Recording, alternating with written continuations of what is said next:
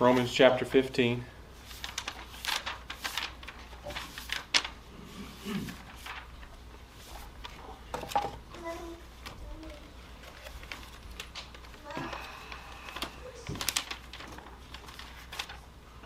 And we'll be finishing up chapter 15 today.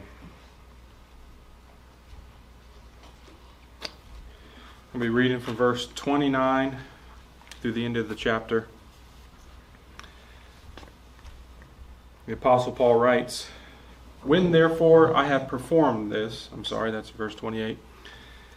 Verse 29, And I am sure that when I come unto you, I shall come in the fullness of the blessing of the gospel of Christ.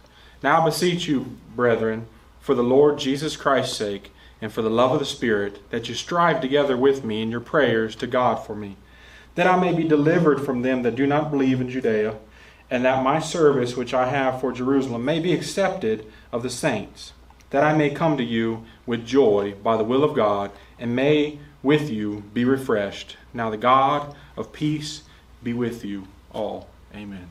Let's pray. Heavenly Father, we just pray this morning now that that you would give us wisdom and understanding as we look into your word, as we dig into your word, Lord. I pray that we we see you high and lifted up. We we learn from you this morning, Lord. I'm just grateful for this time, grateful that you've given us your word, revealed it to us and I pray that we handle it with care. In the name of Christ. Amen. So, by way of review, just real fast, you know, we're kind of closing up the letter now. And uh,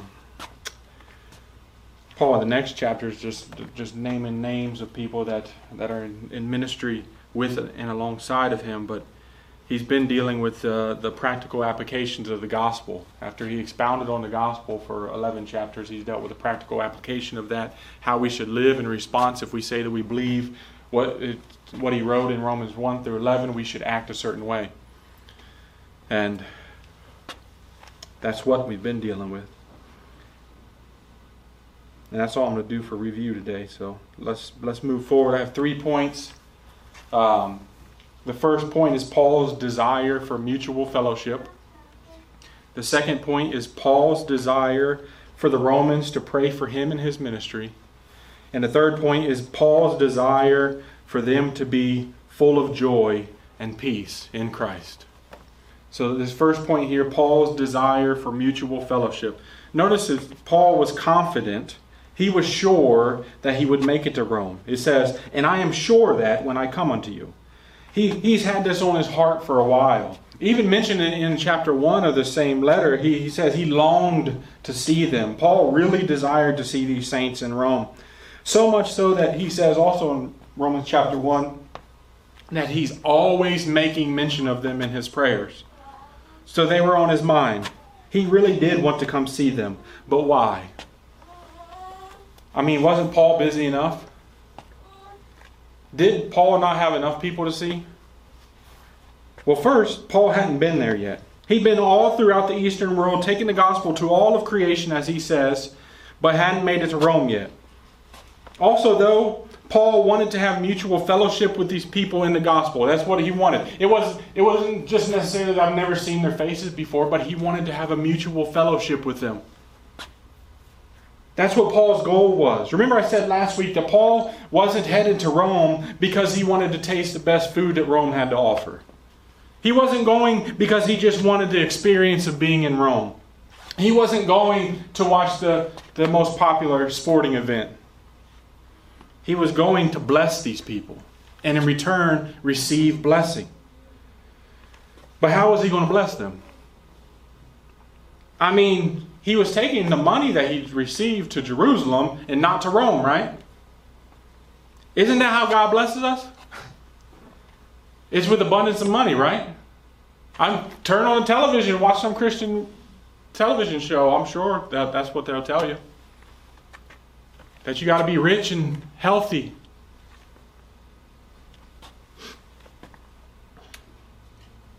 But Paul was already giving that money to somebody else before he came to them. He said, Pretty much, I got a bunch of money that I got to go take to Jerusalem before I come to see you guys. And I'm going to drop off all that money, and then I'm just going to come to you poor.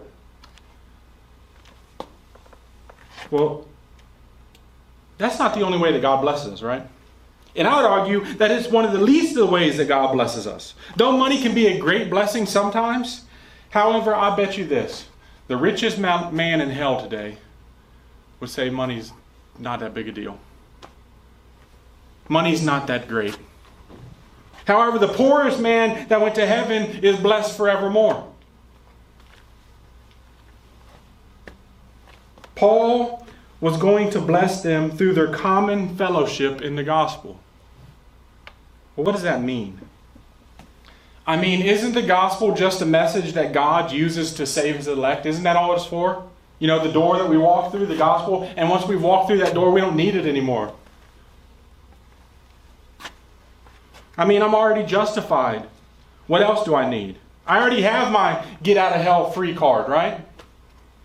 Or maybe somebody say, God used the gospel to save me, but now I just focus on other things within the Christian faith, like eschatology, or angels, or even fallen angels that came down and impregnated women and they had giants from it.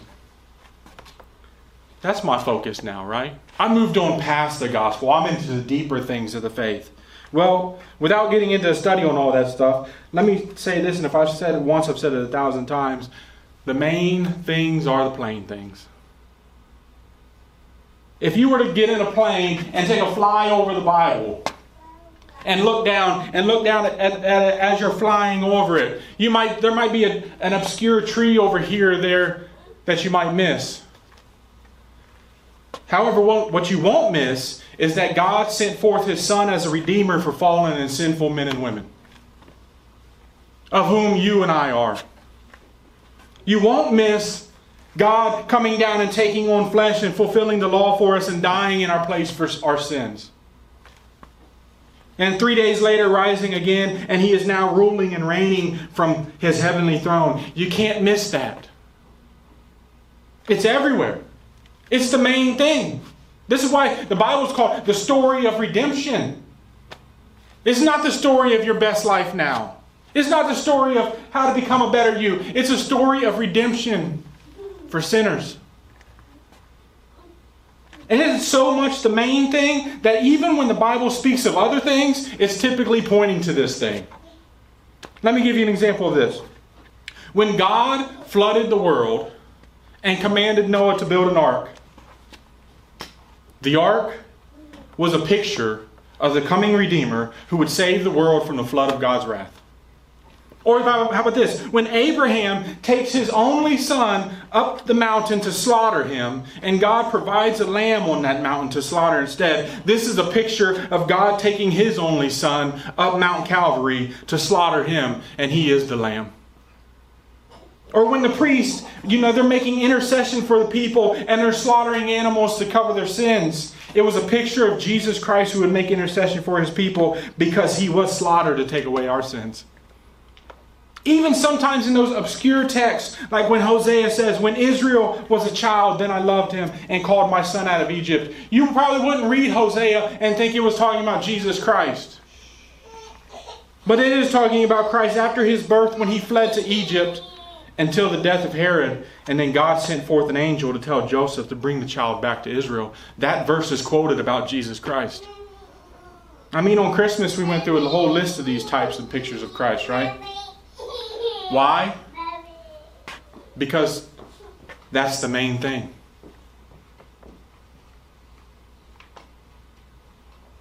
I often say, be careful of the guy who is so focused on something within the Christian faith that is not the gospel.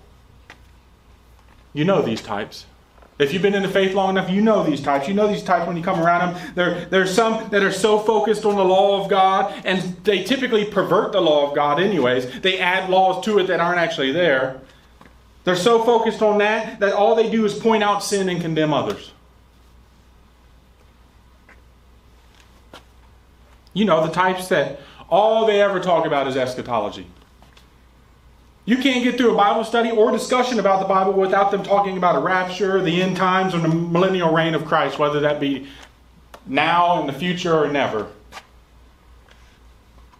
Those people that their whole life in ministry is simply calling out abortionists or saying, you know, the government, the government being corrupt or big farm is evil or the earth is flat. I guarantee you all know or have been around these types before. However, we should have our fellowship and communion, where does it say? In the blessings of the gospel of Jesus Christ. That's what Paul wanted for himself and for others. It wasn't to sit down and have a formal debate on any given topic. It was that he wanted them standing there with him and worshiping the king because he's taken away our sins and called us his brethren and has made us kings and priests.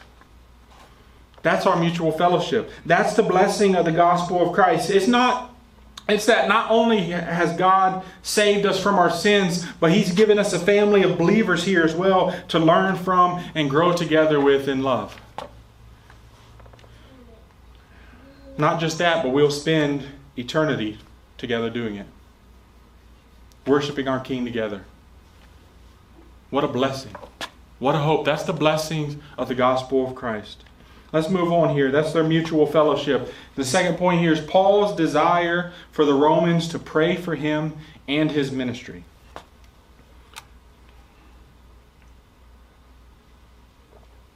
Now, Paul recognized that he wasn't alone.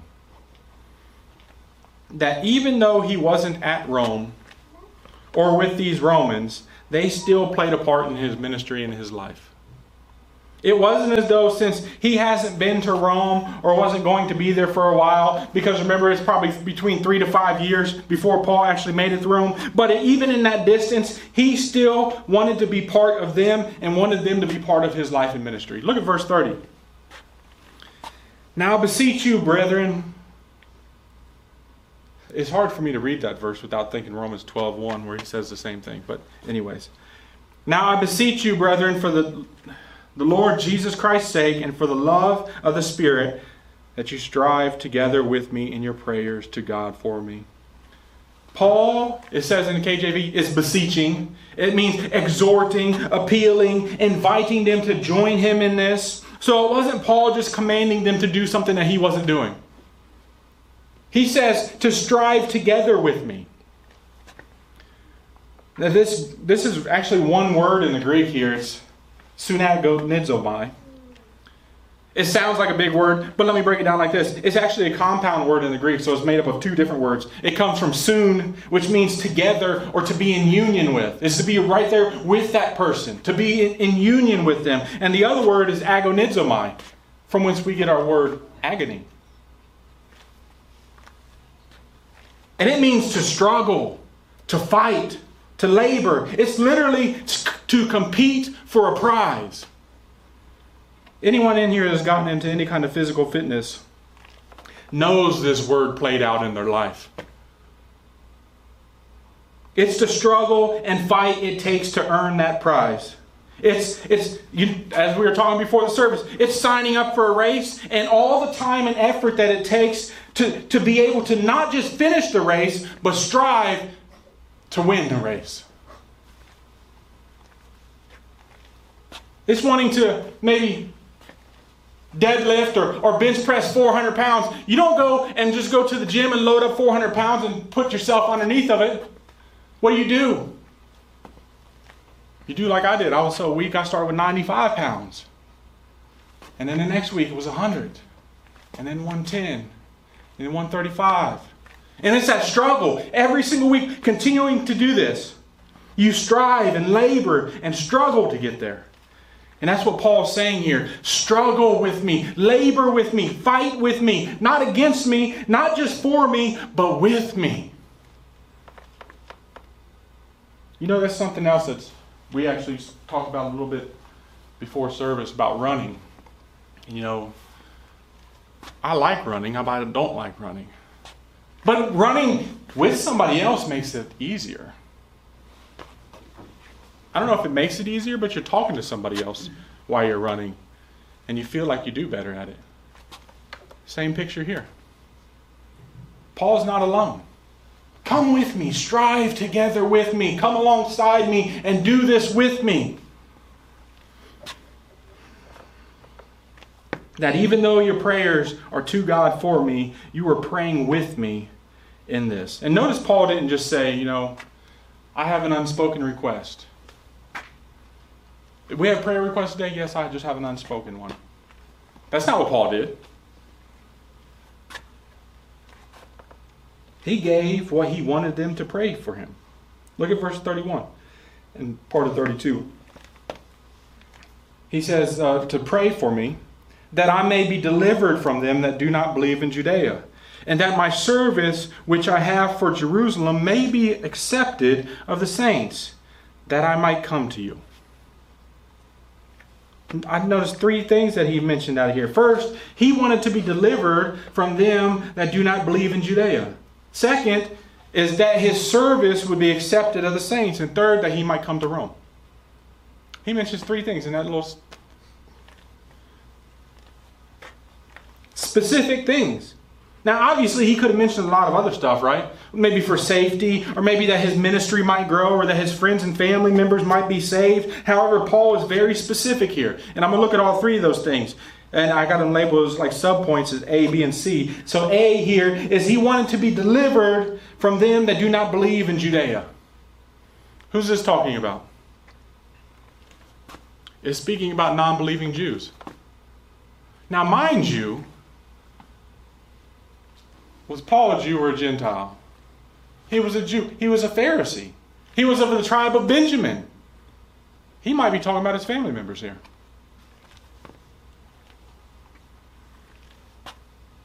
It's speaking about the non believing Jews, the Jews that rejected the Messiah and in turn reject the apostles and their preaching.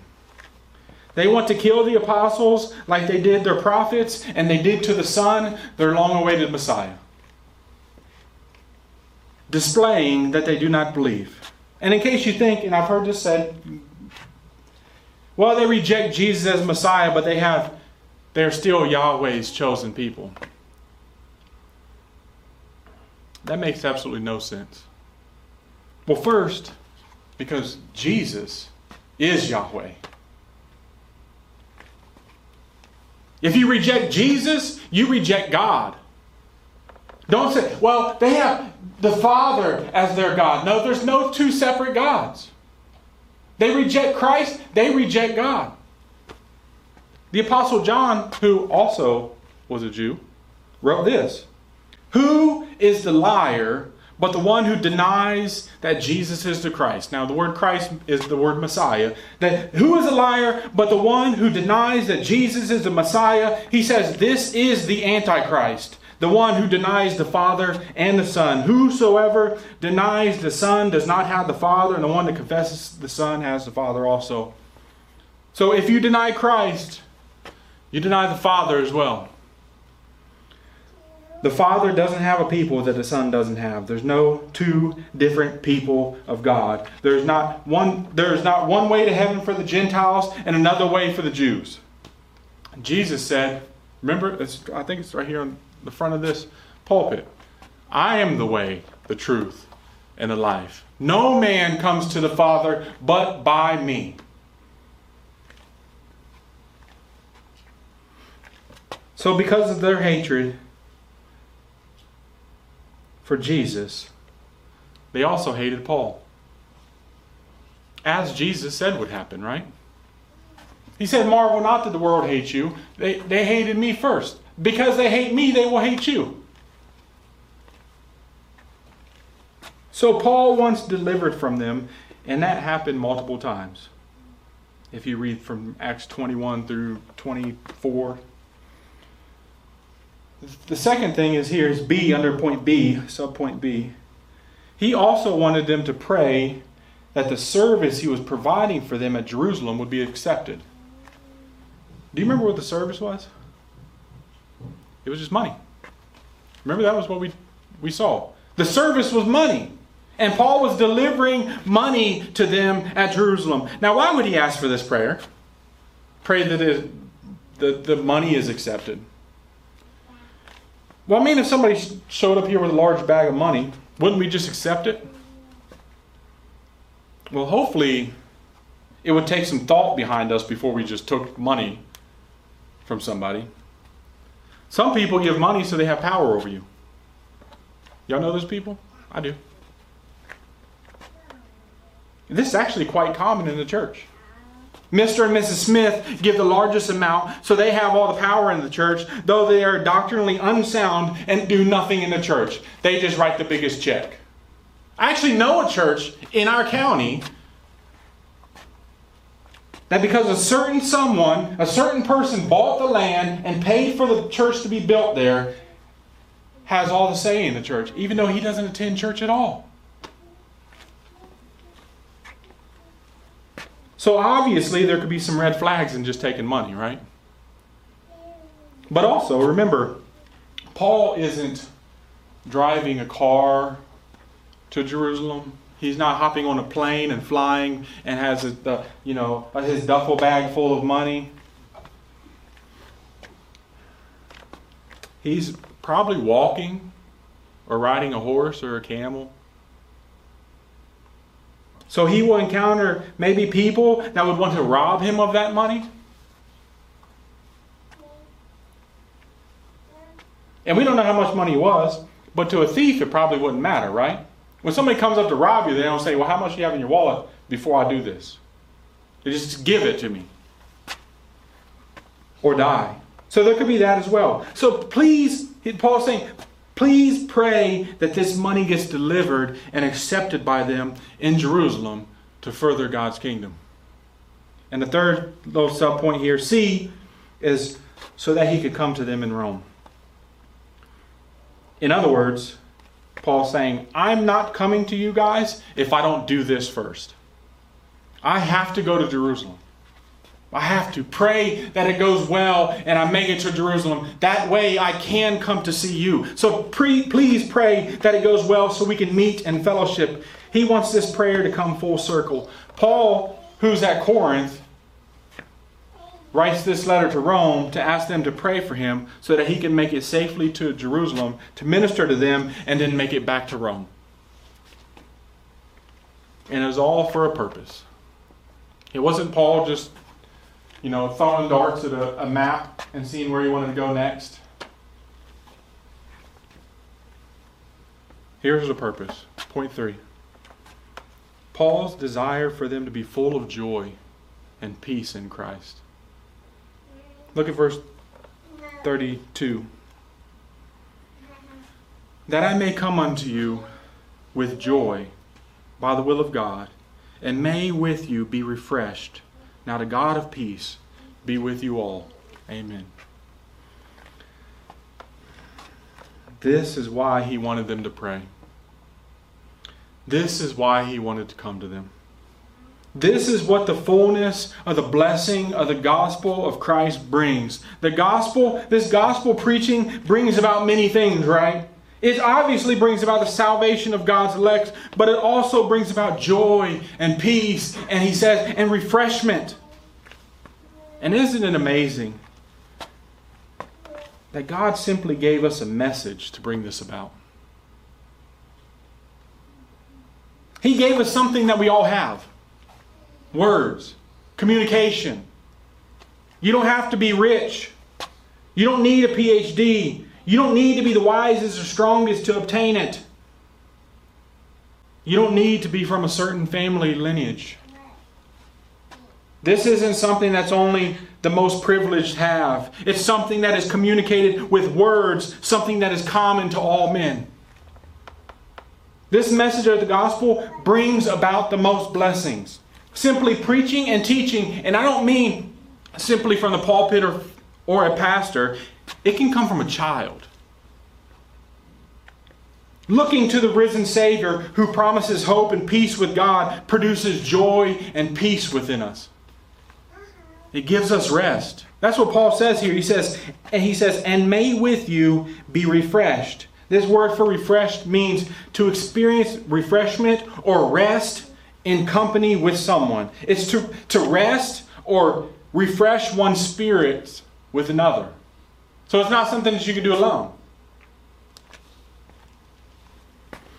So when I come to you, we will behold the mercies of God together. We will look upon the risen Savior together. We will see together that we have been adopted into the family of God and now have His Spirit dwelling within us. And because of this, we can have joy together and be refreshed together.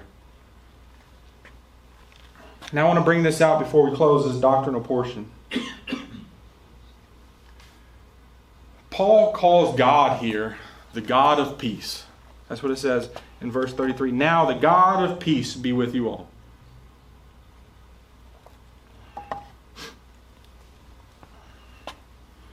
I think this is very important for us Christians.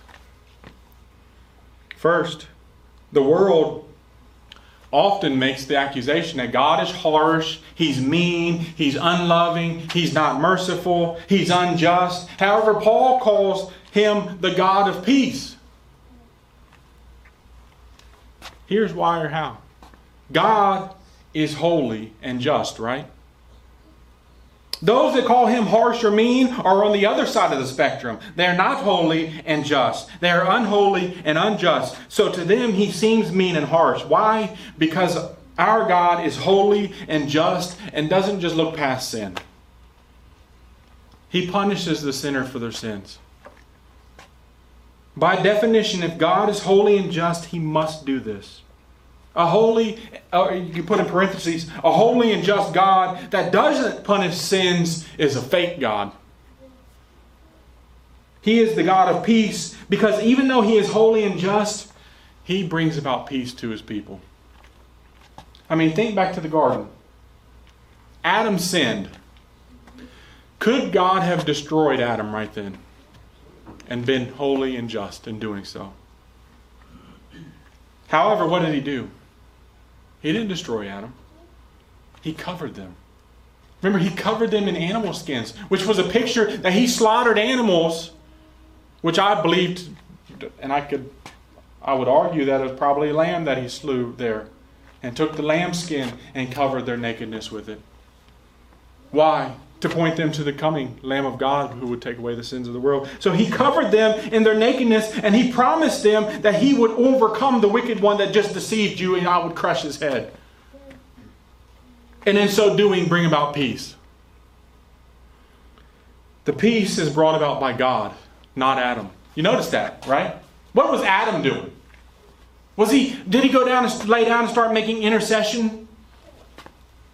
He hid. He was hiding. I'm sinful. I'm ashamed. I'm hiding from God. And God comes and covers him and says, The woman's seed will crush that serpent. But notice the peace is brought about through justice. Turn with me back to Romans chapter 3. We haven't even turned to anything yet. I feel bad because I'm speaking more than we're reading God's Word. Romans chapter 3, verse 23.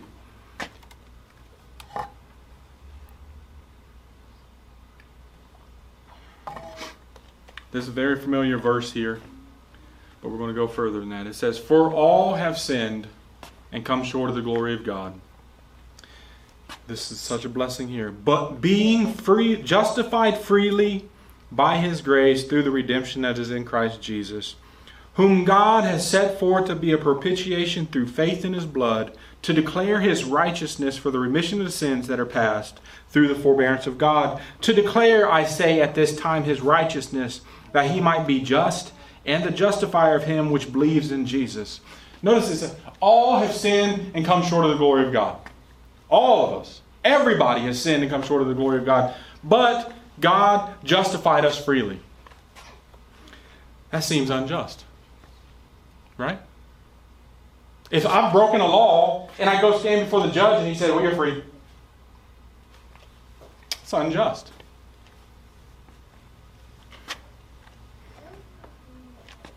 But God didn't justify us by overlooking justice or bypassing justice. He meted out justice. Verse 25 it says, For whom God has set forth to be a propitiation through faith in his blood the very one that was sinned against. When we sin, who do we sin against? Yes, we might sin against another human being, but ultimately, every sin is against God. So the very one that was sinned against came down from heaven and became a propitiation for us, which means an appeasement of God's wrath. He appeased God's wrath for us. He was sinned against, and he took those very sins that we do against him and laid them upon himself to pay for them.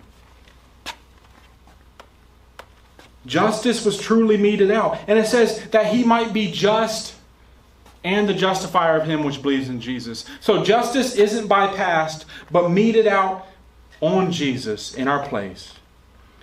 And now we have peace with God through his blood. And because we have peace with God, now we can have the peace of God and joy. We can be at peace even in pagan Rome that is trying to kill you off. We can have joy even when everything in life is falling apart. And we can have it together as we fellowship with one another through the gospel. You see, this is what is missed in a lot of fake churches. They may have a fake joy and peace Joel Osteen may have a nice smile on camera. And his followers may seem happy. However, when the world comes crashing down, they have no foundation to rest upon.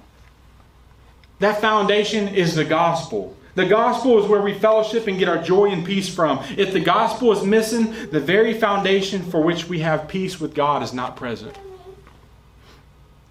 And we're like the man that built his house upon the sand.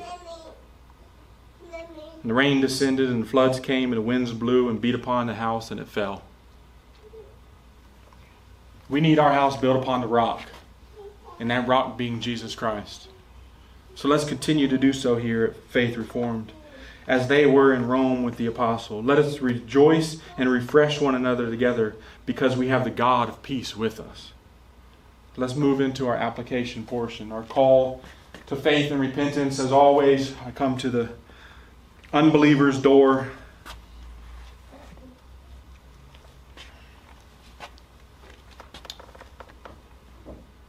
You know, as you sit here comfortably today, not knowing Christ, because as we learned today, this is, these are the only heated seats in the theater in South Carolina. So you sit here comfortably today, not knowing Christ. The last thing you should be is comfortable if you don't know Him. It should make you uneasy sitting in here. Because though I spoke of the Christian having peace with God, you have no peace with God. And you may fool yourself into thinking God is pleased with you because you're not as bad as the next guy. You may fool yourself into thinking that God is pleased with your works and actions and thoughts. However, the Bible clearly says, and it was just quoted, that all have sinned and come short of the glory of God. And it says a few chapters after that, it says, The wages of sin is death. All have sinned, and the wages of sin is death. That's where you sit today. Though it might be in a comfortable chair, it's with the wrath of God abiding upon you. God is not pleased with you. Actually, it says in Psalm 7, verse 11, it says, God is angry with the wicked every day. And your sins are what make you wicked oh, but I do this or that to help out society, right? It doesn't matter, you still have sin. And you're an enemy in your mind by wicked works. You stand condemned with no peace with God.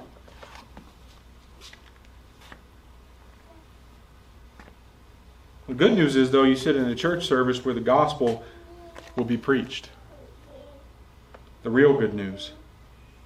God has you here to hear this, if not anything else. You can not listen to any other part of this message, but hear this. There's only one way to have peace with God, and it's through the blood of His Son. God sent forth His Son to be a substitute for sinners. He came down from heaven and took on flesh, became a man, to live in place of men, to do what the first Adam did not do, to conquer. He lived a perfectly righteous life, never sinning, and he fulfilled righteousness. And then he went to the Roman cross to be crucified and died for the sins of his people. Remember, he's a substitute for sinners. And though he died for sins, three days later rose from the grave, defeating death for his people. And now is ascended and seated at his Father's right hand where he makes intercession for his people. You want peace with God? Look to Christ.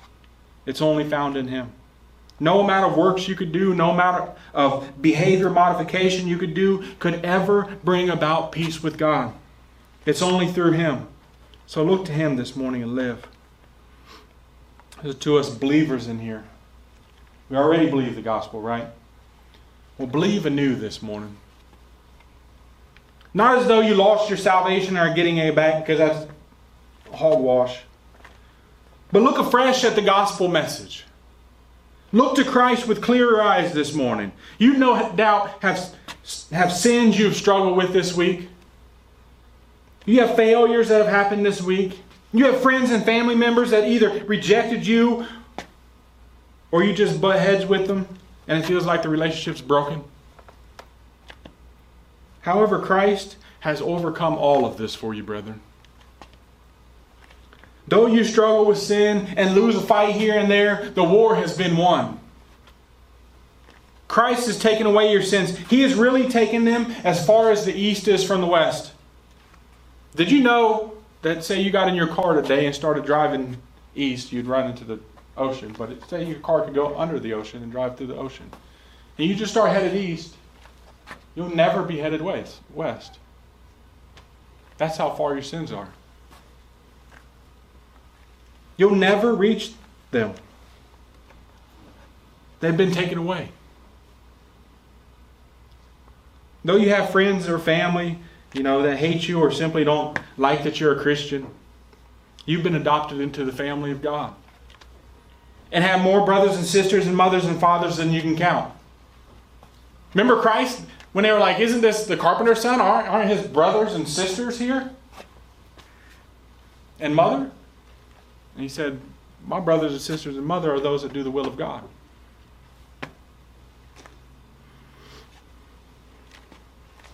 And you'll spend all of eternity with them. Even the ones you don't like. you got a brother in the faith, you don't like him? Yeah, you're going to spend eternity with him. And you know what? We get to share in the fullness of the gospel, the blessing of the gospel of Jesus Christ together. So look afresh at him this morning. Quit looking at yourself as a failure or broken or not good enough. Though these, those may be true of you, they aren't true of you in Christ. In Christ, you are more than conquerors. That's what he says. God sees you as perfect, not broken, and holy. You have a perfect peace with Him, and because of that, we should have what Scripture calls the peace of God. We can have be at peace within ourselves because we have peace with God. There's peace, the peace with God, which leads to the peace of God. So let's this morning stop navel gazing, acting like Eeyore, kicking a can down the road, and lift up our heads this morning to look upon Christ, who has already conquered in your place and goes before you to fight your battles. Rest in Him. Now, call to war. Notice, like I said, Paul isn't doing this alone. Even down to the prayers, he's saying, Come with me, strive with me. We're in this together. It's a fight, it's a battle, but we don't battle alone. See, this is where rogue Christianity fails, right? You know, the person in the, no, I don't need a church. I got me and my Bible and the Holy Spirit. That's good. You can't fight this battle alone. You need me, and I need you. God has gifted me in areas He hasn't gifted you, and He's gifted you in areas that He hasn't gifted me. And here's where we often fail, even within some good, sound churches. We think that one area is higher than another. We think Oh, he's the pastor. He has the highest position in the church. I want that. I want that position. I want that title because that's the highest position or title in the church. While not being gifted or called in that area.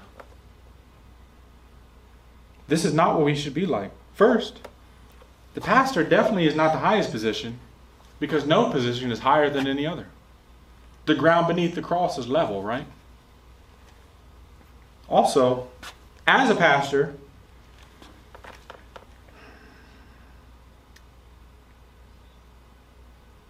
I would say maybe the stay at home mom might be a higher position. And I don't say this mockingly or she has two or three little souls that hang on everything that she says. She raises them up and sees everything they do. And she serves her husband, who, who should be working hard to provide for them. And in all of this, is never given recognition or title. Just quietly behind the scenes, raising up little souls. Just quietly serving her family and the Lord. And in that, raising up the next generation of Christians. Or maybe the man who works hard to provide for his family. I know some of y'all feel like this.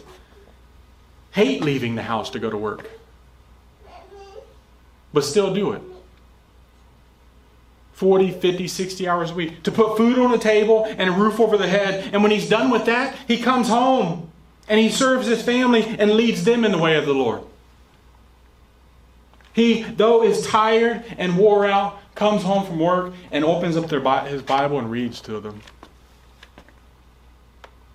And even though he can't answer all the questions, he keeps going. To me, those people are more important than the pastor. Well, first of all, the pastor should be doing that kind of stuff, anyways.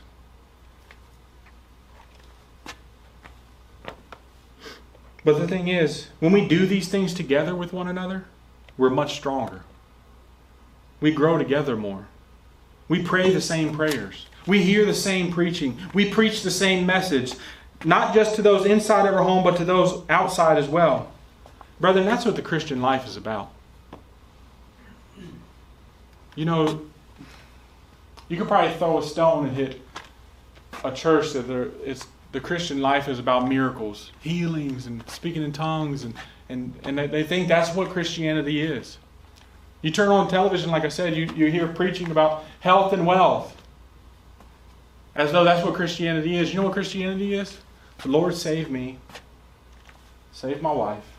We have children. I'm raising them up just to look to Him. I go to work every day. She labors in the home every day. That's it. No, no miracles of, of a dead person coming out of the grave. No miracles of, you know, some act like they lengthen people's legs and stuff. It's just, it's not about the extraordinary, it's about the ordinary, mundane. That's where we live our lives at. That's where Christianity is. It's about walking with the Lord together. So let's strive together to do this as families, but more importantly, as one family of God, that our joy may be full and we may be refreshed by one another for the advancement of God's kingdom and the glory of His name. Amen.